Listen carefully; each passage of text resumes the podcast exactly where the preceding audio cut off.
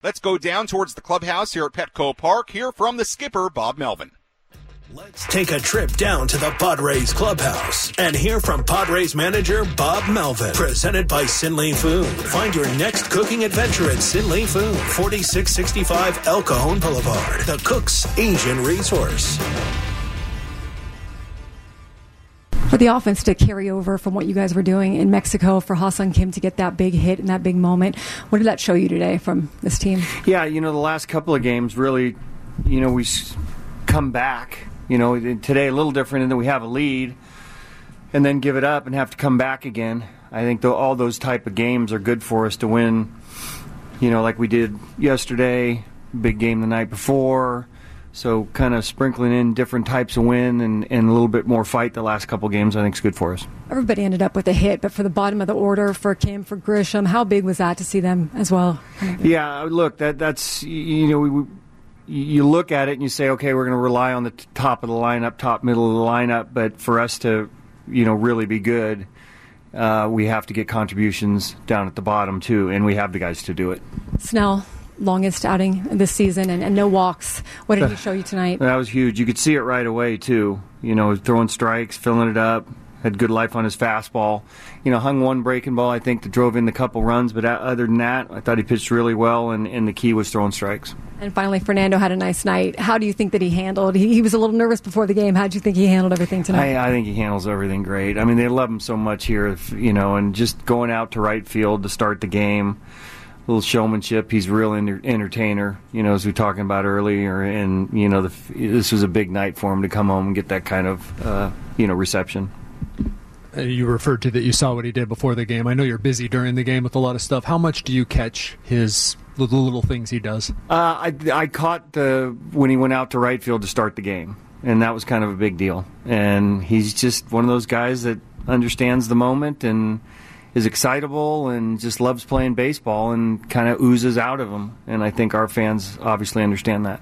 What can you say about Kim's ability to like? He's improved his endurance this year, and just when he kind of maybe has a little lull, then he starts stealing bases, yeah. starts hitting. What can you say? Yeah, he brings us energy all the time, and you know, it, it, even when he does go through some struggles, you give him a day off from time to time, but his defense always plays, and he tends to come up with big hits, especially this year. And I think he learned a lot last year about how durable he can be and how much he can play. So you know, from last year, the year before to last year to this year, just, you know, here in the States, it just seems to get better. How big was it to be able to use Tapia the last two and not have to use? Yeah, that was great. So, you know, I wanted to give Honeywell another day.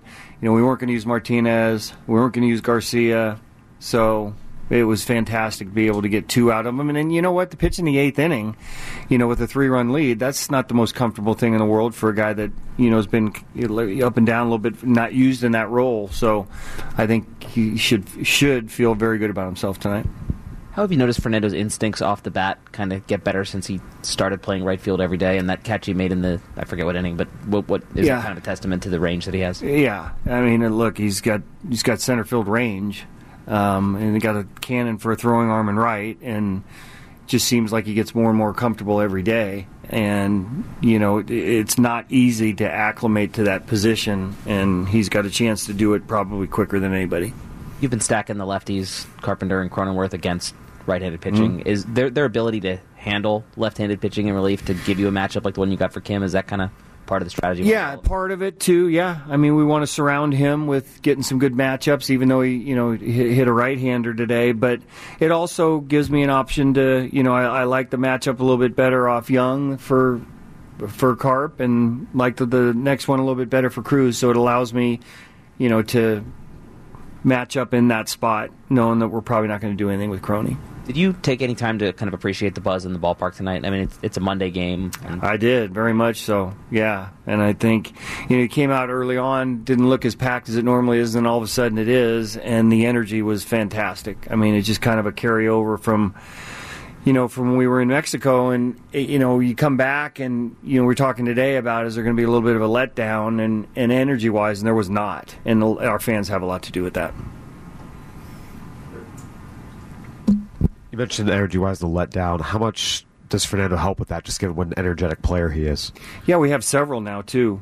And these guys really like each other and like to play with you know with each other and support each other and you know it's great to see so uh, it's not just Fernando's energy it's not just you know how Kim is that guy as well there's a lot on this team that we spread around and you know to watch these guys enjoy each other and I think the Mexico trip was really good for that too how encouraging has this stretch been for for, for Juan Soto yeah, it's great. I, I was willing to give him a day off. He's just swinging really good right now, and he wants to continue to do that. Um, that first, you know, the at bat in the first was was big for us, big for him. You know, to kind of carry on what we accomplished on the road trip, especially the last couple games. He's he's going to be key for us. That was Padres manager Bob Melvin from the clubhouse here at Petco Park after this 8-3 win for the Padres on this Monday night against the Cincinnati Reds. Sam Levitt with you on our post-game coverage from inside the loft at the Western Metal Building. You heard a lot of talk there about the energy in the crowd tonight, what Fernando Tatis Jr brought to this game, and it was pretty evident from even before first pitch, hearing Fernando's name announced in the starting lineups to seeing Fernando go out to right field. He uh, put on a show bowed to the fans in right field. And what you love about Fernando is that A, he's a showman. He understands uh, what he can bring energy wise to a team, to a crowd, and he embraces those things, embraces the moment. And the crowd of 37,000 plus here at Petco Park, uh, they, uh, they embraced him tonight when he walked up to the plate for his first at bat. Uh, just a, a, huge ovation, and uh, really for Fernando, three hits. His average is now 304, a nine game hitting streak. So you look at it, and aside from the very first game he played in Arizona when he went 0 for 5, he's had a hit in every other game, a nine game hit streak, and again, the batting average now above 300. Even this game, first inning, hits the ball hard to shortstop, beats it out by quite a lot for uh, an infield single, and then Manny walks and Juan Soto with the two RBI double off the center field fence. So you saw the top of the lineup, at least in the first inning, really operate the way you hoped it always would, with Fernando just creating action and energy at the very top of the lineup. And Fernando made a, a nice play in right center field, going back on a fly ball. Uh, a lot of good defense in this game by the Padres. Uh, great play by Grisham, Ha-Seong Kim almost had a tremendous play had uh, Jake Cronenworth been able to, to dig it out at first base. But the defense for the Padres continues to be very good. It's something we've talked about during the pregame shows a lot. No errors for the Padres here tonight. They continue to play very well on that side of the ball. And you heard Bob Melvin, and we'll talk more about this on the other side of the break, mention Blake Snell, who I thought put together his best outing of the year. And even though he gave up some hits, eight of them, the home run, the big number, well, there are really two numbers that you love. No walks in six innings and a quality start. And uh, it was the best we've seen Blake Snell. And, and you could tell it was going to be a little bit different tonight from that first inning. Seven pitches, one, two, three, with a strikeout. He looked locked in from the opening pitch, and even though he gave up some hits in the home run, uh, it was uh, Snell, the best we've seen him so far this year.